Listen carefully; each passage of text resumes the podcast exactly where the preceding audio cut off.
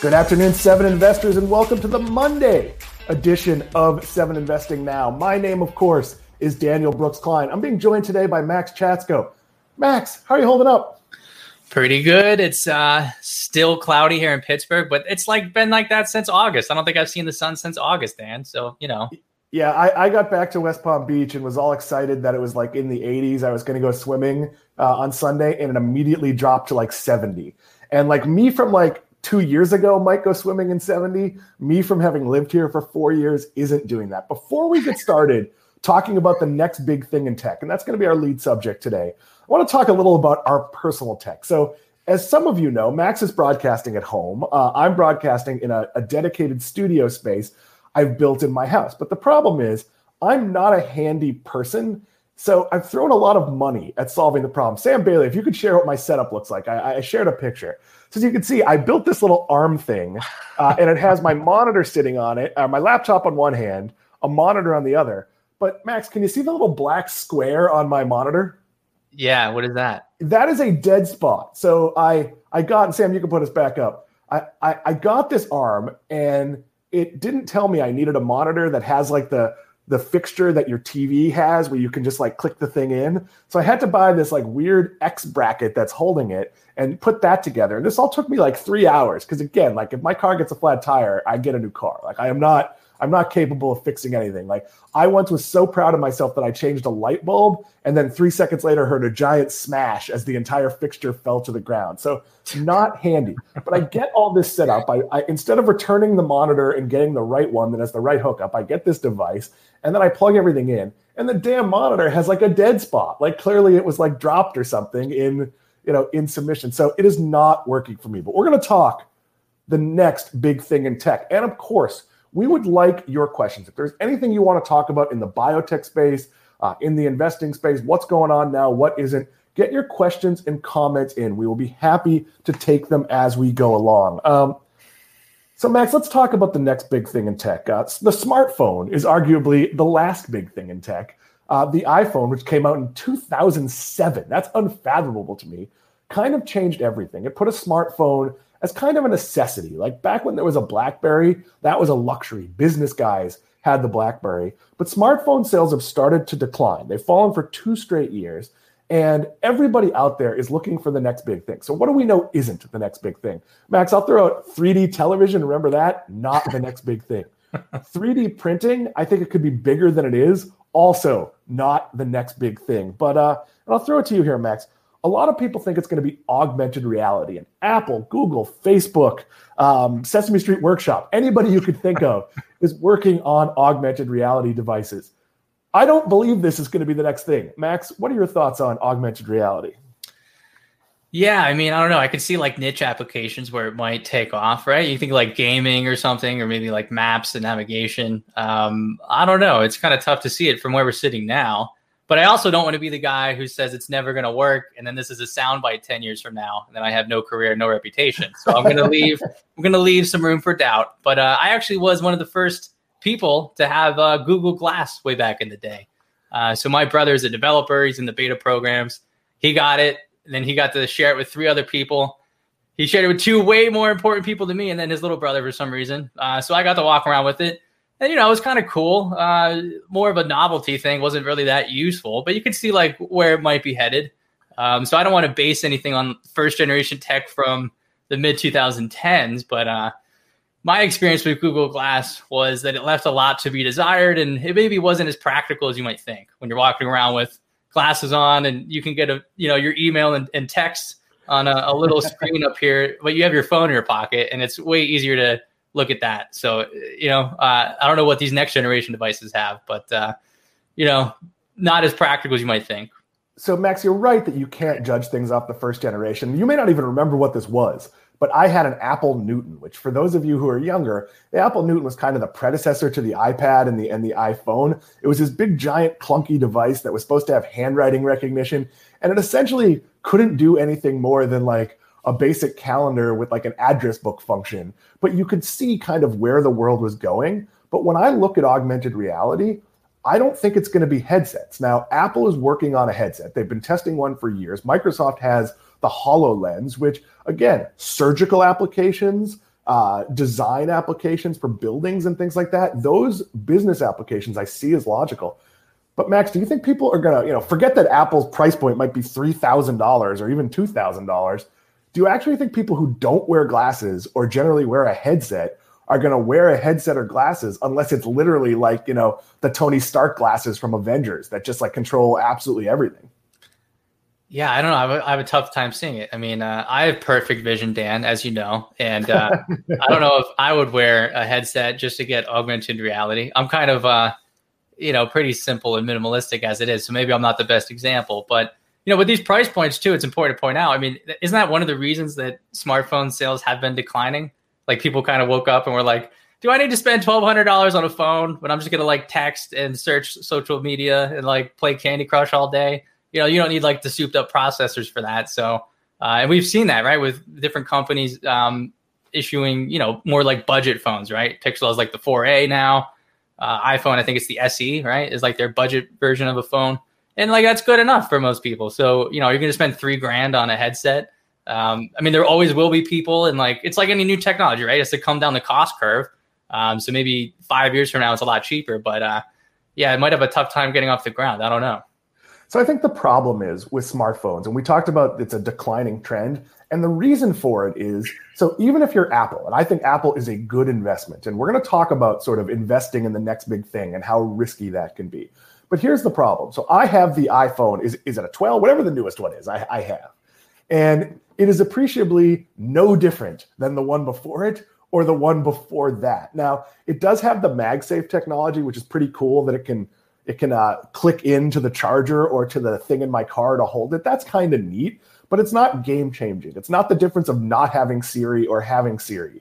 Uh, it's not the difference of uh, of Apple Wallet or or facial recognition. It does feel like we've kind of maxed out where phones can be, but so I have an Oculus Go, and it's a fine novelty device. You can play some games like, hey, I'm hang gliding, but nobody's ever going to wear a big bulky headset Max, is it more likely that we see augmented reality in like the screens of our cars or in other places? Like, you know, maybe there's an overlay for doctors in a surgical suite where it's not necessarily glasses, it's something giving them, you know, real time information in their field of view. Like, I know it would be valuable to be able to see even just my GPS on my dashboard as I go. You know, not my Netflix movie, that would be dangerous, but my GPS or that I'm about to run out of gas or, or whatever it is. Is that more practical for where we should be looking to invest in, in AR?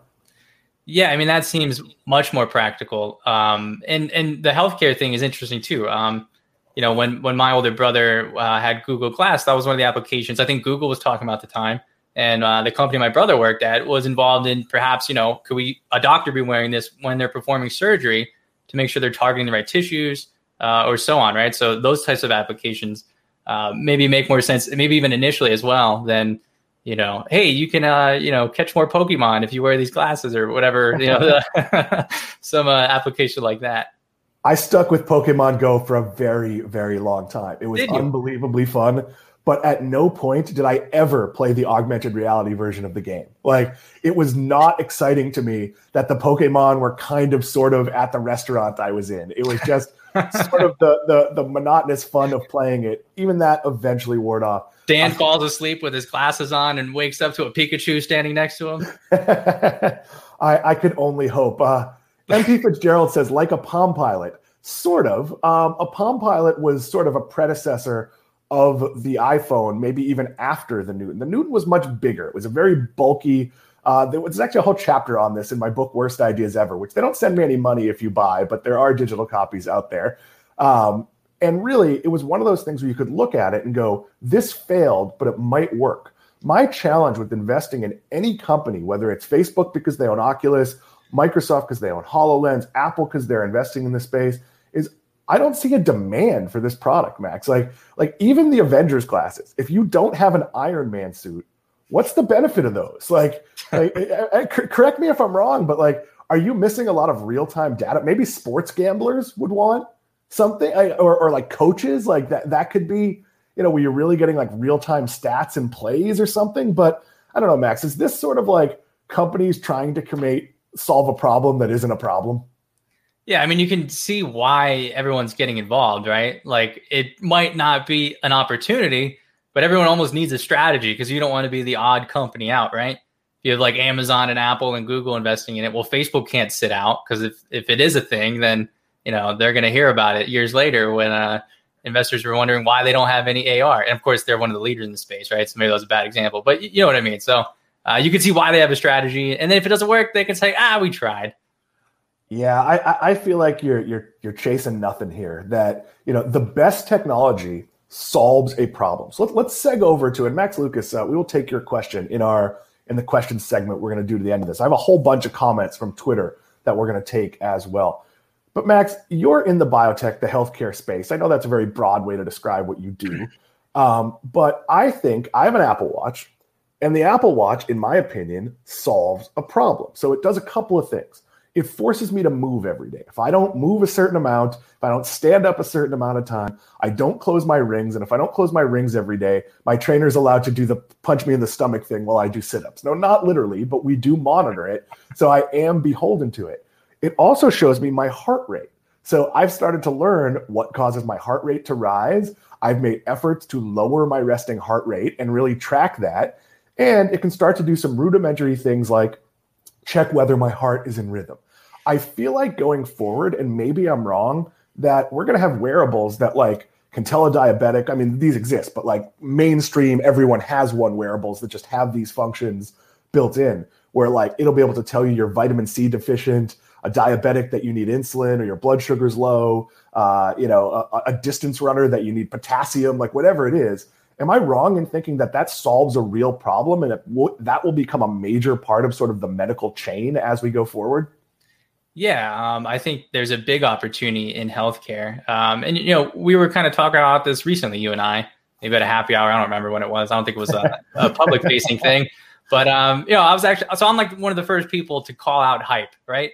Uh, but I've also been impressed with how Apple's managed to get relatively accurate data about heart rates from, you know, a wrist wearable. Uh, that's always been a challenge uh, in healthcare, right? A lot of these devices, you need electrodes on your chest, right? If you go into a hospital, hopefully not. Uh, but you know, they put it there. They try to get as many readings and to try to get an accurate reading as possible. So to get the data that Apple does from a wrist is actually very impressive. Uh, now, there's you know there are limitations to what kind of data we can collect from a wearable, from an external device in terms of human health. Uh, but I don't doubt that we're going to find uh, ways to collect a lot more data, not just heart rate. Like you said, we can maybe uh, analyze sweat and and you know determine electrolyte contents or something like that. Um, so there's two ways to look at it though, right? I mean, when you go to your doctor, maybe you go once a year, right? You get like the they check your weight and your blood pressure. Maybe you do a blood draw and they compare it to what you did last year. And for most people, it really, you know, that's all you need. You need to go once a year. The body is a self-regulating machine. You know, we're biologic. We're doing what we're supposed to be doing. Uh, so there's an argument that you really don't need 24/7 data for all of these things, right? It's just overkill. But there's the other argument where maybe, you know, by having 24 7 heart data, um, you know, for tens of thousands or millions of people, now we have data to start to correlate that to other health indicators, right? Maybe there's some way to, you know, correlate that to, you know, Alzheimer's onset, you know, 20 years out or something, right? We're seeing a lot of crazy things like that in AI that aren't very intuitive, and you need a lot of data to even correlate. Um, so there's that argument as well. And you know, I'm a nerd. I have spreadsheets for everything, Dan. So uh, I lean towards give me more data. Let's figure it out. If it's nothing, oh well. So uh, I think you're right. But it's one of those things. Is it a big opportunity? Is it a gargantuan opportunity? Like we, we kind of can't really pin it down yet. But I, I, I actually think it is because people want to be told what to do. I, I as much as anybody, in, in areas where you're not naturally inclined. So my watch telling me you haven't walked enough today, go walk, has literally added seven or eight miles a week of moving for me. It's lowered my resting heart rate considerably. It's improved my recovery time, and it's hard to tell here on uh, whatever platform we're using that. But I've lost some weight, like, and I and I've been lifting weights and working out with a trainer and doing all the things I was supposed to do aside from moving enough. So that was meaningful. But if it could also tell me, "Oh, hey Dan, like you need more protein," or or geez, you you worked out, but you didn't drink enough water. Like you're 12 ounces of water in deficit. I feel like that kind of gimmick is actually meaningful to people. And if you tie that into like, oh, wow, like maybe we can notice the signs of a heart attack 36 hours in advance and send you a get to the hospital alert. Oh, and by the way, tie in with Uber and and, and have Uber deliver you to the hospital, uh, not stopping by for a pizza on the way. But you know, there, there's I think, and we're going to get to your what you think the big opportunities are. I think healthcare overall is the biggest opportunity for Apple. It's the biggest opportunity for Google. It's the biggest opportunity for Microsoft. Do I think that's all going to be devices? No. I think there's going to be a, a massive overhaul in how healthcare is provided. Max, it's more your space than mine. I like gadgets. Do you disagree? Do you do you think I, I think the healthcare system is just so fundamentally broken that like Google and Amazon have a much better chance of fixing it than like Aetna? Yeah, again, I tend to be a little more cautious. You know, some of it is hype, right? There's a lot of concerns too here uh, in terms of like data and privacy. Um, in terms, we've already seen problems with that, right? It's been difficult for Google to, um, you know, ethically get its hands on healthcare data and the amount and volume it needs in order to, you know, have any insight into some of these applications. So um, there's some concerns there. Uh, and again, you know, it's just some of it is a little hypey in terms of um, what we can tell from external devices right now. And it's one of those where I'm very wary of investing in purely speculative companies. If you tell me who's going to be the leading healthcare wearable, I would tend to think it's going to be Apple or Google or somebody you've heard of. That's, and it's that it's not. Point. Yeah, I mean, if, if anyone's going to do it, it's going to be these big companies, right? Not uh, some startup that just spacked and is a four hundred million dollar company or something, right? Uh, so yeah, that's right. a good point. Now, but Max, for like very specific things, let's say uh, pretend this is possible a uh, a wearable that helps leukemia patients monitor their white blood cell count. I think all of those words make sense in the context I was I was using them. And I, I have a cousin who's yeah. struggling, you know, who has you know managed leukemia, and he has to go get his numbers checked a lot. If there was a wearable, now that's an area where I think startups, very specific devices I think aren't the game Apple plays. But of course, you always run the risk that Apple is accidentally going to have the very specific feature and then just knock your company. You know, I'm, I'm sure my cousin would prefer to wear an Apple Watch than a specific, you know, blood cancer watch or whatever it's called. Yeah, I mean, we've seen that already. Like, um, you know, Tandem Diabetes Care, right? It was a tiny little company. It never really was successful, and then it was successful, and now it's like very successful, right? Growing at a good clip. It's uh, I think believe it's profitable by now. Um, so like a good example of that, like it's a niche application. Apple said no or whatever, just didn't think it was worth its time, and now you have these other companies that are you know leading that space. So uh, yeah, that's that's another good point. Look at you, all these good points, Dan. Tandem Diabetes would be an awesome name for a punk band. Uh, we are going to take some of your questions and comments about what the next big thing is. This is an interactive forum. So I, I, see a few questions in there. I see a few comments. We'd love to see some more. They don't have to be about this. We, we're going to have some open time at the end of the show. So if there's anything in the investing world you want to weigh in on, go ahead. But via Twitter, Max Lucas said, uh, and, and again, these are your ideas for the next big thing. I think you're starting to see it, but the micro business slash freelance economy will grow. Not the commodity freelance economy like Uber and DoorDash, but the professional freelance and micro business economy created by Fiverr, Etsy, and Shop. Um, Max, I like what Etsy is doing. I think there's a, a demand for one platform to sell crafts, and there's an ability to set prices. I'm really sketchy about Fiverr. I think the quality of work you get done on Fiverr is generally like, hey, can I get the placeholder graphic until the real guy does it? Like, I, am not as big a fan, but I do agree with what Max Lucas is saying. Um, I do think the world is going to be more people uh, who aren't working a traditional job and more of a transactional based economy. Your thoughts? Yeah, I would agree. And, um, you know, I've read some books and listened to some podcasts about this, but there's almost this, like fundamental shift that needs to happen, right? If you think about it like the macro view of, uh, you know, we still kind of train people to be like good factory workers, right? That's not really how the economy works anymore. Uh, but yeah, if you were a contractor, worked for yourself, and you had a an LLC to handle taxes and all that, all those nightmares, right, for accounting. Um, but yeah, then you could maybe go sell things on Etsy or do things on Fiverr or some other platform like that. I think that's definitely going to be more common. It's already pretty common. I don't know any stats off the top of my head, but like numbers are much higher than I thought when I saw them. How many people are in the the freelance or, or gig economy? Um, and there's also like this gray zone, right? We, you're either employed or you're you're not. Like we need to kind of change some laws too to yeah, I, I, I, think you and I know that gray zone as well as anybody. and, Yeah. And I, I, do think, and I don't want to belabor this, um, but there needs to be almost like a third category where right.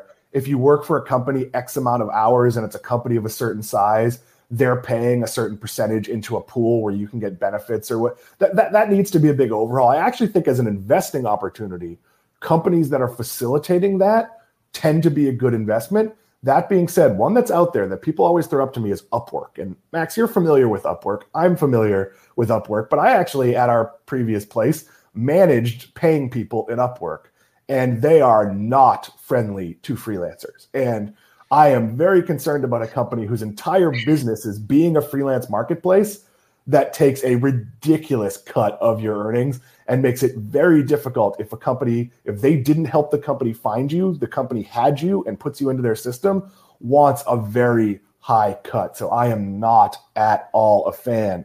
Uh, roman michael i see your question in my personal facebook page. I don't know why that doesn't share to the group. We're going to get to that in the latter half of the show. So there's a good question there. Uh, we will absolutely take it. It's not directly related David says, uh, I actually do think it will be in the biotech space. I really believe in this decade, a cure for cancer will be here and it will be the gene editing and therapy space. Max, we don't just need one cure for cancer, right? Like we need a lot of cures for cancer. Is that fair to say? Yeah, that was going to be my point. So it's kind of a two-parter. Uh, first, you know, we talk in the public discourse. Um, you know, we say the words "cure for cancer," and that's not accurate at all because you know if you have non-small cell lung cancer, or you have liver cancer, or you have acute myeloid leukemia. Well, those three things are cancers and become cancers for three different reasons. So there's not one thing we can target at the biomolecular level to stop or you know put all of those into remission. So we need individual cures for individual cancers. I would also caution that you know doctors are very they hate the c word. They hate saying cure, uh, and that's when you think about it, it's true, right? We put things into remission. Um, we're not sure if it's going to come back in a year or 10 years or five years. Um, so it's not necessarily a cure in the sense of, you know, you're, you're don't have that thing anymore, right? This is especially true for rare diseases because we will start to see some, you know, um, things put into remission um, with gene editing or gene therapy, right, going forward. But you have to remember these aren't cures because a lot of times there's organ damage, and we might be able to change the genetic defect, but we're not reversing uh, the damage that's been done to the rest of the body, right? And there's some good examples of this, like um, there's been some gene therapies that are on the market now for rare forms of blindness. So we can treat children with this, and you know they see better, right? They can operate a microwave when they couldn't do that before, but can they operate a car? Uh, we don't know that yet, right? So it's not the same as they have perfect vision, they're walking around, and they're these superhumans because we have gene editing and gene therapy now. Uh, it, there's a lot more nuance to consider there. So, Max, is it more about managing cancer? I mean, nobody talks about the fact that we, I don't want to say have cured HIV, but HIV isn't the death sentence it once was. At least if you have money, it, it, it isn't the death sentence it once was. And that's sort of underwhelming because it's not actually a cure. It's sort of like, here's what you have to do the rest of your life, and this probably won't be what kills you. Is that what's likely to happen with, with cancer and other sort of insidious diseases? Yeah, that's probably true. It's more about management. And again, another component of this is we're also getting better at detecting these diseases or these cancers at earlier stages of development. So, you know, if you detect it when it's before it's, you know, uh, uh, you know, stage four or stage three, and it's in your lymph nodes or elsewhere in your body, um, then we do have much better potential for the like your long term survival. Uh, again, so maybe it's remission for the rest of your life or decades instead of a couple years. Uh, we're also getting better at you know pinpointing uh, or like boxing in cancer. Right, we can treat it very well initially with some of our current generation therapies, but cancer is going to mutate. It's going to find other ways to evade you know that treatment. So we're finding better combination therapies to kind of like box in all the mutations that are possible, so that a cancer really does die and get put into remission for a very long time. So uh, yeah, management is probably a better word, and and that's again to the point of doctors hate the c word for cure they talk about the durability of uh, you know these treatments.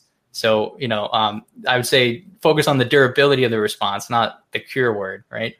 It's also important to know, and, and Max, I'm not quite this old, but is it fair to say we're only about hundred years removed from when like a bad cut that gets infected had a decent chance of killing you? Like, like we've come a really long way, even in my lifetime you know that that things that that probably killed my my grandparents at least on my mother's side who died fairly young uh, probably wouldn't have killed them now. Yeah, I uh, one of my hobbies is I I collect antique science books. Again, I'm a nerd. Um, so you know, I've read some books on like um, the history of genetics or epi- or um, eugenics. Uh, that's like a dirty word now, right? But back in the day, that was this like amazing breakthrough. Oh, we can have eugenics. We can control populations of people at the genetic level. Obviously, I understand that's a terrible idea now. But back then, because like you know, people were surrounded by death, people died in childbirth. Um, you know, the mortality rate of people under five was was very high. Um, you know, and yeah, you could die from getting a cut on your finger, right? I think uh, it was like President McKinley's son died from getting a, a cut by a, a, rose at the White House.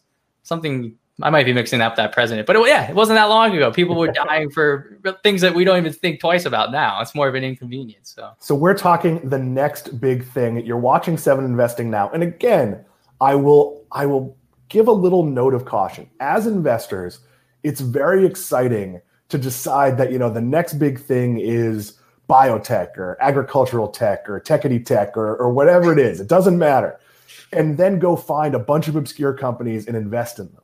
And the reality is that strategy requires a level of expertise of someone like Maxx Chatsko, of our own Manisha Sammy, who are covering the biotech space and they are separating the wheat from the chaff. Like, like that is not something like I could hear about a company and it could sound awesome, but the reality is it could be a bad idea. It could be a company that's great at executing but terrible at marketing. It could be something that's going to be so expensive that it doesn't matter that it's a cure for whatever. Nobody's ever going to be able to get it. There's a lot of nuance to this, and that's true in technology as well. If you see, I, I saw the early demo of the Microsoft HoloLens where mostly we played Minecraft, but for the most, you know, they showed off some of the cool things they could do. And I could see that the high end business implications, if, if you were designing a, you know, 90 story skyscraper in a city and, and to show what your plans are going to look like. You put a HoloLens on everybody and they sign off on your $400 million building or your billion dollar sports stadium. Well, that's going to be worth a whole bunch of $2,000 HoloLenses. If you can put a HoloLens on in LA and direct a surgery in Sydney, Australia, that's going to be worth whatever it costs. But if HoloLens makes it more fun for me to play, I don't know, Batman Arkham Asylum, that's not that important. Like, I'm sure my son would want, you know, a headset so he could play like more and more immersive Fortnite or whatever he's playing. He's not playing Fortnite, uh, uh, whatever he's playing now. Uh, but but I don't think those are going to be game changers. So it's really easy to talk yourself in as an investor that these are great ideas, that these are the next big things, and then even some of the things that are the next big thing. So let's look at cannabis and people all the time, oh my God, cannabis is going to be legal. We see increasing legality. All these companies are going to do great. Well, actually, cannabis is kind of like milk. It's pretty much a ubiquitous product. It's not that hard to make, and it's really hard to make money in the space. Doesn't mean there aren't winners in cannabis. There absolutely going to be some big winners in cannabis, but it's probably not the people whose main thing is growing cannabis. So you've got to be really careful here. AR might be a thing. I don't think it's going to be the next big thing. Uh, Panda Capital says, what about quantum computing in five to 10 years? Um, Max, you live next to the Pittsburgh giant computer and French fry hut or whatever it's called. uh, quantum computing to me still seems like it's going to be a you know really useful, but I don't have any need for quantum computing. I'm pretty sure. Yeah, obviously, initially this will be like commercial applications, right? And in my little area of the market for you know biotech and biology, uh, quantum computing could be huge, right? We could almost instantly solve a lot of these problems that take us years and years and decades today with today's you know computing power. Um, I have no insight into whether it's five or ten years away or how viable it's going to be at the commercial level in five or ten years. I, I we're making great progress, but uh, yeah, I I've, I do not know how soon that is coming in terms of uh, an investing opportunity either. Right? It feels really important. It doesn't feel like the next big thing. Now, it might be the next big thing in terms of serving humanity's problems, but I don't know that it's going to be investing. Yeah, when uh, I uh, when I was in grad school, right, the joke was, uh, you know, nanotech. It's been five years away for ten years. Like every year, it's always so it's one of those things. Quantum computing, it's coming eventually. And uh, yeah, that is uh, that is what you hear a lot if you're a Cleveland Browns fan. We're, we're five years away, and it's been that for 25 years. Uh, the money cog, who I will point out, the only real cog is a Cogswell cog, uh, suggests ag tech. Uh, that's agricultural technology. I actually think I don't know what the investment plays are here, But I do think as we head to the stars, that which is something I think we're going to do in the next 20 to 40 years, uh, maybe a little sooner than that, we are going to have to figure out how to grow food in different ways. And we're we're starting to see practical products and applications of that. And you know, things like vertical gardens, which weren't a thing, at least a mainstream thing a few years ago, are readily available. So Max, this is close to your space. Is it is it one you believe in? Yeah, so in terms of like space, right? We always talk about like Tesla or the Blue Origins or all, you know NASA, whoever, right? Um, and you know the important thing to remember is all those space companies aren't going to be going anywhere if they don't have biology, right? We need to grow food, we need to purify water, we need breathable air on a Mars colony or a lunar base. So we do need some pretty good advances in industrial biotech to grow foods and and and grow materials for building, right? I can shoot people up into space with a test tube of microbes that are going to expand and grow. Uh, it's a lot harder to bring you know thousands of tons of concrete up to space, right? Um, in terms of ag tech investing opportunity here on Earth, I think again this is kind of a space that's a little hypey. It's also a pretty broad term, right? Ag tech can be um, you know digital platforms for surveilling you know millions of acres of farmland. Uh, we have another question here. I see also in ag tech, um, you know, and it's like indoor farming and things like hydroponics. So there's some great opportunities there, but it's mostly niche. You know, you have to remember agriculture requires, you know, tens of millions of acres, just in the United States. It's very land intensive to grow the volume of food we need.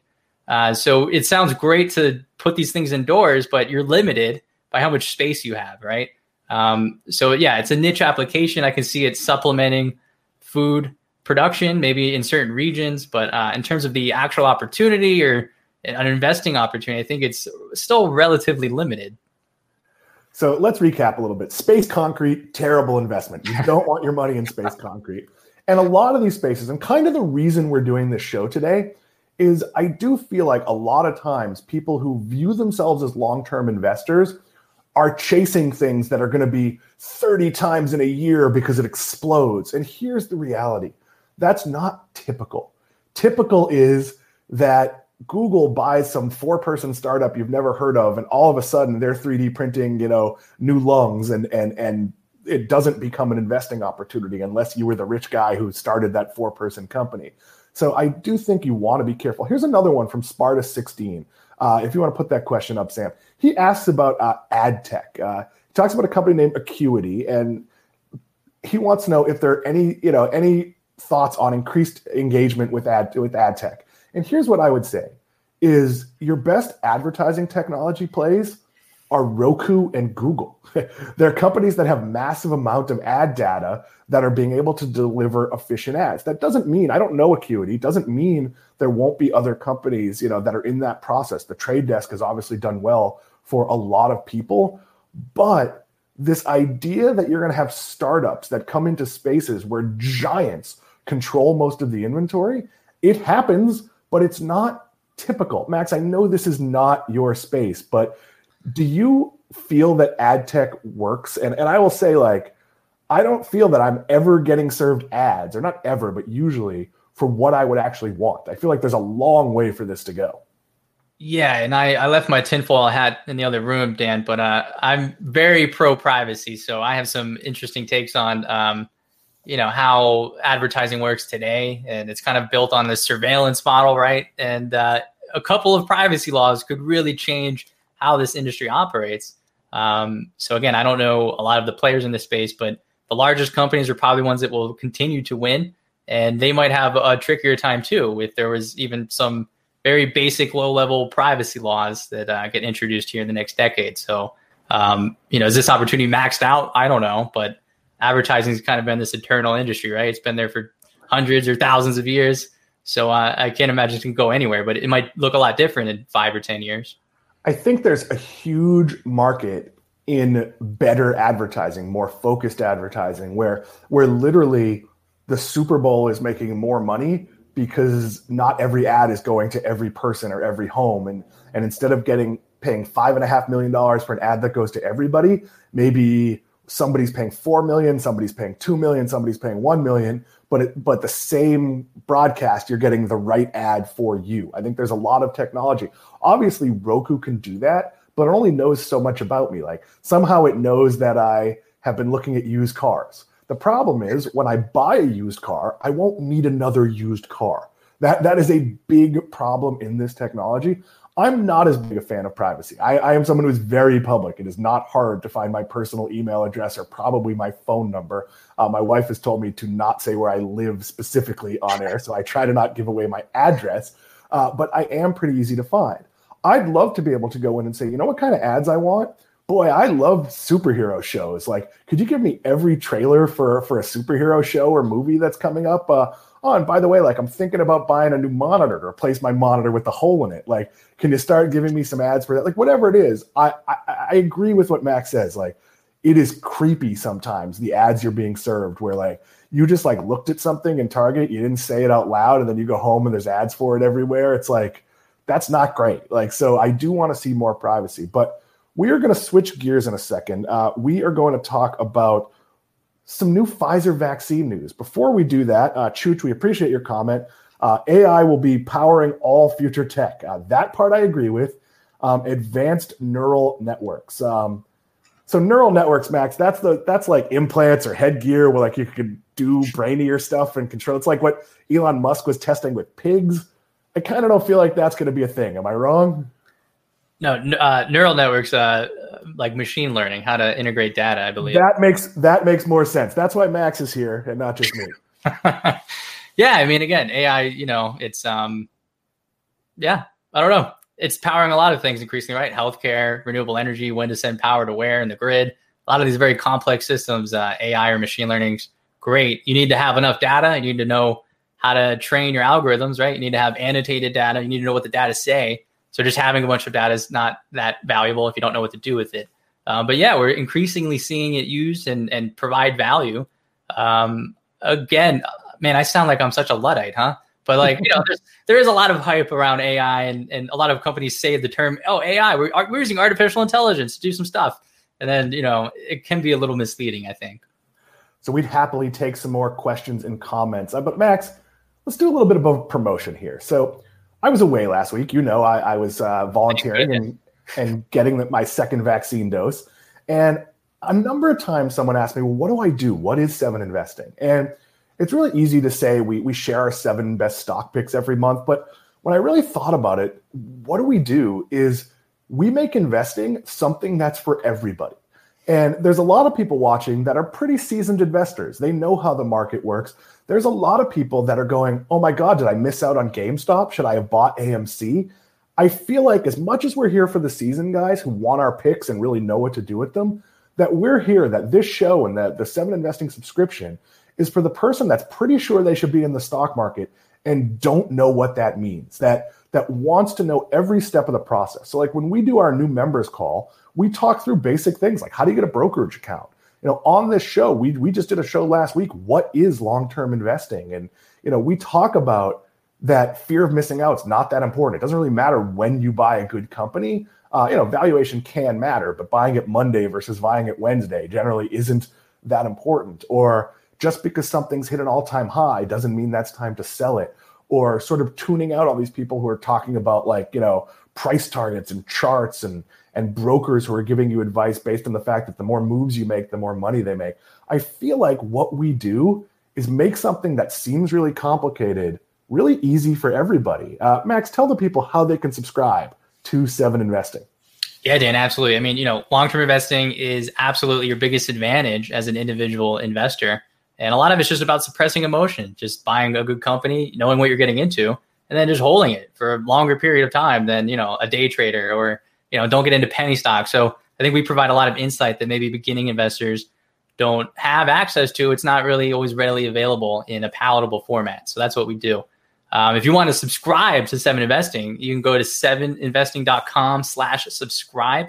Make it very easy. Um, $17 a month. Also an option for $170 per year which is an even better value, Dan. I don't know what the math works out to. I forget, but uh, it's less than $17 a month. that is two months for free. Uh, so we are happy about that. And of course, if you follow us on at Seven Investing on Twitter, you might find us sharing one of our members who share their referral code every member gets a referral code for every person who signs up. Not only does that new person get a deal, they get it for 10 bucks a month, the member gets a free month. We have people who are going to keep me working well past uh, old age here uh, that have, you know, five, six, seven years. Well, that's not that old, but five, six, seven years of free membership because they like the product so much and they share it. So, Maxx, you know, I got the Pfizer vaccine and I got to be around at my first uh, volunteer appointment. I was around the pharmacists who were taking this out of cold storage, mixing the vaccine. It has to be sort of reconstituted and then put into individual syringes. I got to see this. There were some very strict parameters for how this had to be handled, but Pfizer actually thinks this could change. Maxx, do you want to explain what this news is? Yeah, so Pfizer's been collecting data from batches of its vaccine that's collected when it was in clinical trials and even some of the first that were distributed uh, and to go into the arms of Americans or Europeans around the world. Uh, and it went to the FDA and it said, hey, look, we have data that show, you know, our vaccine is viable at a warmer temperature, right? Uh, so if Sam can show the graphic that I have there, but you know, a lot of these, the two, first two vaccines from Moderna and Pfizer, also it's really a BioNTech vaccine, are based on mRNA to- technology. And that's great. It has a lot of advantages, but one of the disadvantages is RNA molecules like to degrade. They're not very stable. Uh, so they have to be kept at very cold temperatures in order to keep their stability. So as you can see, Moderna is at negative 20 degrees Celsius for their storage temperatures for how long it uh, can remain stable at. I think this graphic is for six month viability. And for BioNTech and Pfizer's vaccine, it's at negative 70 degrees Celsius that's colder than where Steve is in Montana most of the time. so um, the data that Pfizer and BioNTech have show that this vaccine can actually be viable at kind of closer to negative 20 degrees Celsius for two weeks. So it's not forever. It still has to be shipped in colder storage uh, containers and specialized equipment. But you know, at this point in our vaccine drive as a country, um, there's no reason that this has to be stored anywhere for 30 days, right? We should be sending these out and putting these in the arms and shoulders everywhere every chance we get right now. So if we can uh, increase the temperature that you can store the Pfizer vaccine, that makes a lot of these distribution and logistical bottlenecks uh, a lot easier to manage, right? So maybe we can distribute this in different regions or localities, maybe suburban or, or rural communities that don't have as much of the medical infrastructure uh, as you know a negative 70 or negative 80 degree freezer would require. Uh, so this can really help, and especially you know we have uh, the Johnson and Johnson vaccine, which is coming soon. Um, I believe there's an advisory panel for that this Friday um, at the FDA, so that should be approved maybe this weekend or early next week. Um, so we'll have three vaccines soon from three major producers. That's going to make it much easier as we get into the spring to distribute more vaccines and probably vaccinate most Americans that are eligible. Um, you know, by the end of the spring, by the summer, I think that's very plausible. So a couple of notes here. Uh, first of all, I just love the idea that Steve in Montana just keeps the vaccine outside. Like you don't even need any special equipment. It's not that cold there. Uh, the second thing is if you go someplace to get vaccinated and they don't do it in your upper arm around the shoulder, you're not at a vaccine place. So if they ask you to take your pants off or or any other sort of vaccination, they are not giving you the COVID vaccine. You have fallen for a scam. I'm teasing a little bit, but there are a lot of COVID scams out there. Uh, so be really, really careful to make sure you've actually got an appointment at a legitimate center. It's really easy in most communities to know where the vaccine is being given out, that those places will increase soon. Wait, Dan, I bought all these vaccines online. What do you mean? that, uh, yeah, and be very wary of Maxx. I'm sure you've seen all these commercials where it's like, it's 99.9 effective at containing the virus. And like, it's great if you buy like a wipe or a spray or whatever or UV light, but that's not that's not the same as wearing a mask and following good procedures and doing what you're supposed to do. Be really wary of like companies you've never heard of making claims that are are pretty far out there. Is that yeah give the give the the medical take there that's true i always love that actually before the pandemic right you have like sanitizer that says it's 99.9% effective well, with biology, you have like billions and trillions of cells. So that 0.1% that's not effective, that's still like billions of cells. That's more than enough in terms of as biology is concerned to uh, to infect you or whatever. So yes, absolutely, wear a mask. You know, get vaccinated when you can. Um, be wary of all these claims that are out there. There's a lot of people trying to profit off of this. So Maxx, I'm seeing uh, all sorts of like competing timelines here. So let's pretend we get efficient enough to, and we have enough vaccine and enough willing Americans that let's say 75% of the population, including uh, kids, uh, say at least 16 and older, are vaccinated by the end of the summer. What does that mean in terms of return to normal? I think that in the investing world, the whole return to normal is something a lot of people are are concerned about and and sort of you know ready to have happen. But it doesn't mean everything is okay, right? When we if we get to those numbers. Yeah, that's true. So um, I think by July or in sometime in July, the United States expects to have 600 million doses available. So there's only 330 million Americans, but uh, for each of these mRNA vaccines, you need two doses, right? So if you exclude children who currently cannot get vaccinated because we don't have the data for that yet, we don't know the dosing that is needed to provide protection for children. Um, basically, everyone that wants a vaccine can get one or both doses uh, certainly by July, by this summer. So that sets things up pretty well for the fall in terms of uh, returning to a significant degree of, of normalcy. But um, I think you know we've already had health leaders come out recently and say just that. Yes, by this by this fall, by this winter, we should be in pretty good shape compared to uh, the last year. But we also might need to wear face masks uh, in 2022 as well. Um, you know, um, with the virus potentially mutating as well, you have to consider that every host, every person that gets infected is an opportunity uh, for the virus to mutate off of a vaccine or off of some of our antibody drugs. We've already seen that playing out in South Africa with some of those variants. Um, so we do not want that to happen. So the longer we can all, you know, protect each other and ourselves, the you know higher chances we have to actually put the pandemic behind us. Last question, Maxx, and then we'll hit the home stretch. We're going to do just a quick one for the home stretch today. We're gonna we're gonna skip what we had planned. We had planned to talk about Disney taking on the NFL. I'm gonna bump that to Wednesday or Friday show. I thought this was kind of too important.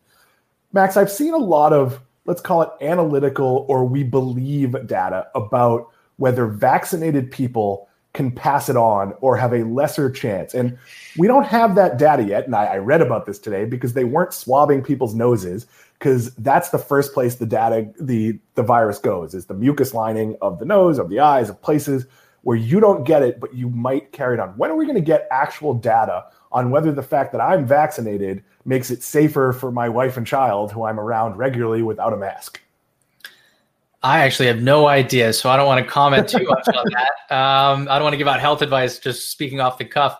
I would say though, you know, once you've been sick, then you have a much lower chance of passing it on, right? We've already that's been the guideline for a year. If you've been sick and you quarantine, after so many days, it's okay to leave quarantine because you can't pass it on anymore. So I would expect the same thing to be true for vaccines. So, um, so I so I should have shared the story I read with you. Uh, it basically says that they're doing those studies now. That many of the people in the initial vaccine studies, it doesn't end when they approve the vaccine. So those people are now going in to see what their viral loads are, and again, anecdotally, the initial data shows that you probably have a much lower chance of spreading it. Uh, and we will see in the next few weeks, months, depends how they process the data, you know, some guidelines on that and sort of what it means. Like, I know, you know, my wife wouldn't be thrilled if I gave her a mild case of it. But if that was the risk, that would be a different risk profile than if it was likely she could still get a full blown case of it, even if I, you know, have have mostly immunity. Uh, so with that said, we're going to go right to the home stretch, uh, and it's one question. We're going to uh, Roman Michael asks, and I hope you have some thoughts on this because this was not in the chat here. This was in my Facebook uh, stream, which did not pop up on the chat. And he says, Maxx, do you have any thoughts on 23andMe going public via merger in the next few months? I have thoughts, but I'll give Maxx the first word here. Can't wait. Um, yeah, I think it's going through like a SPAC, right? Um, so, you know, 23andMe so this is complicated, right? But when people hear genetic testing, I think everyone thinks that's one thing. And the reality is it's not. There's a lot of nuance into those different products or how companies go about reading the genome or genes, things like that, right? So my analogy, and I hate analogies, but I think this is okay.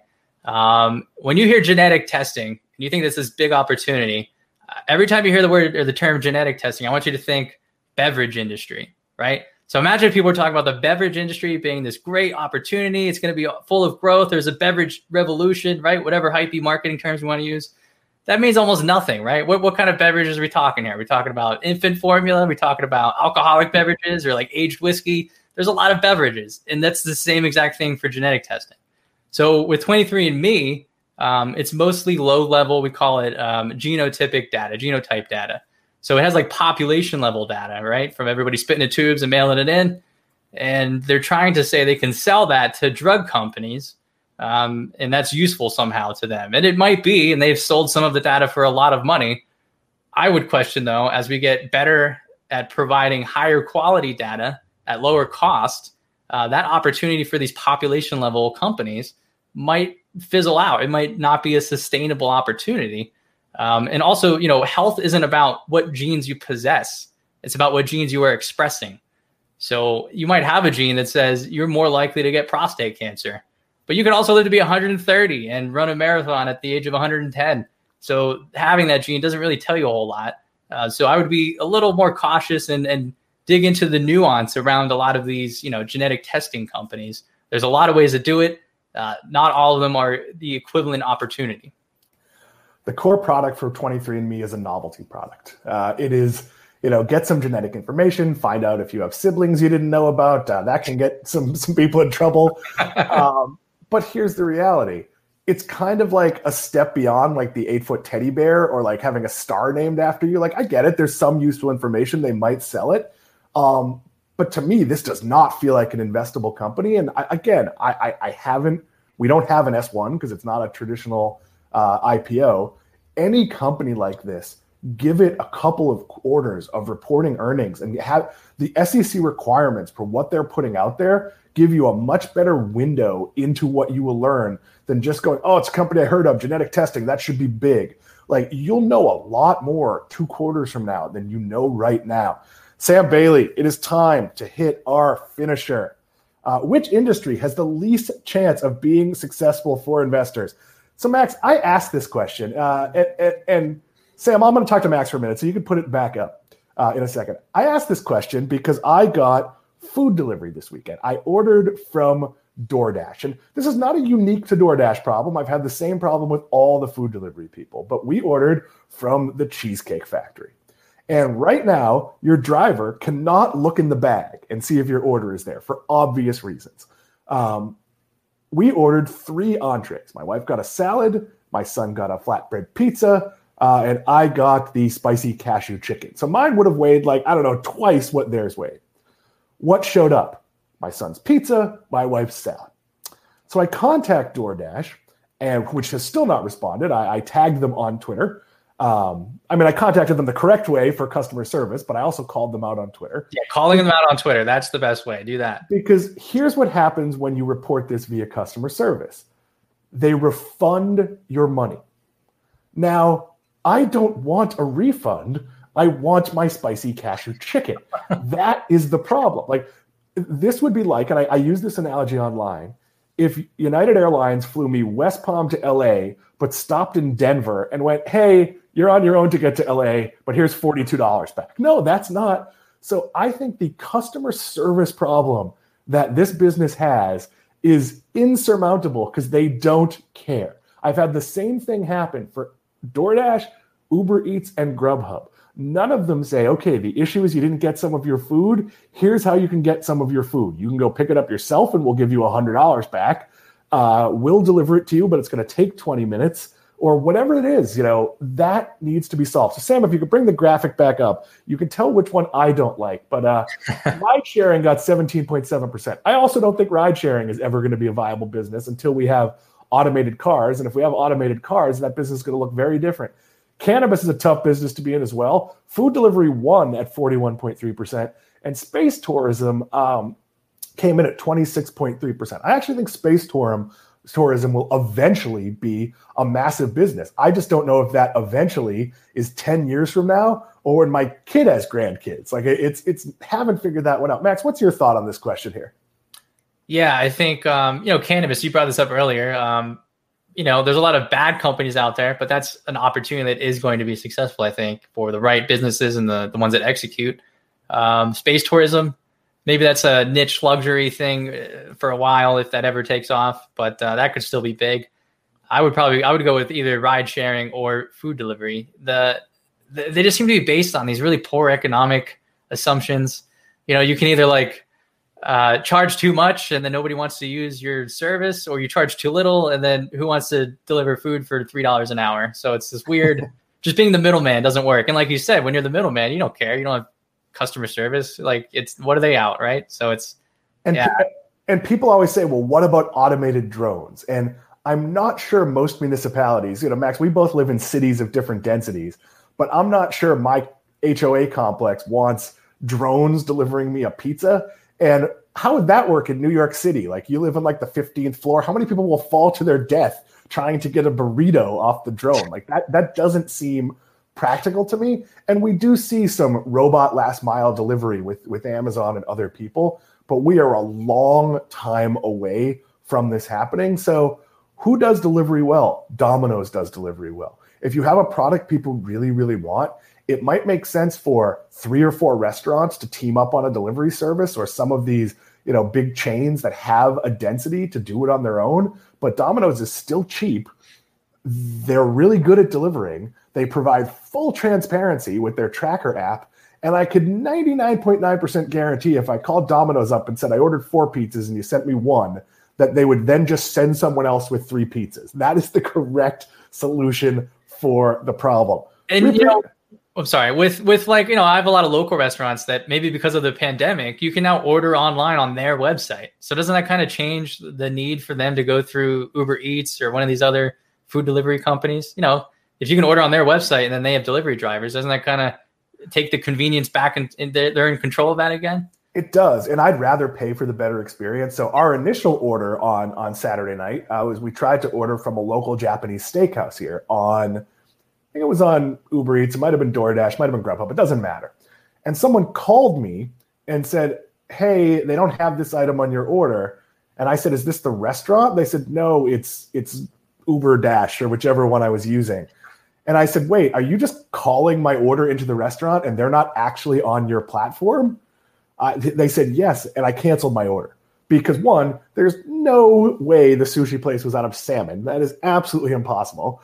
Um, and two, if the restaurant didn't agree to be on the platform, this method they use of like taking the order anyway and calling it in doesn't account for things like specials, price changes. Like it is a very, it shouldn't be legal. It is not a great system. There should be full disclosure when that happens. You've all heard my rant on that before. So, Maxx, going to end the show. I appreciate you doing this.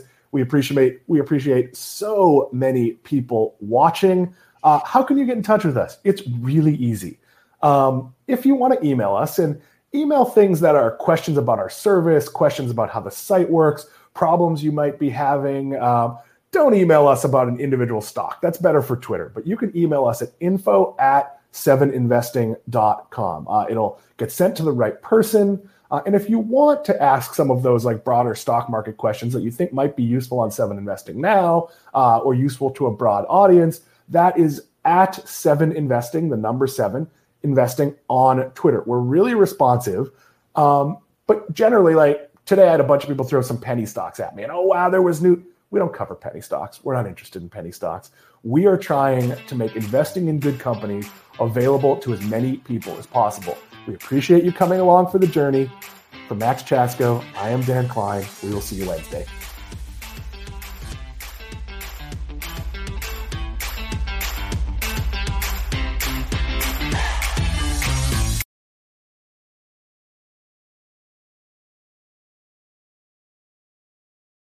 A reminder that people on this program may hold positions in the companies that are mentioned. Buying and selling stock carries financial risk, which could include the loss of capital. The views in this program should not be taken as personalized advice.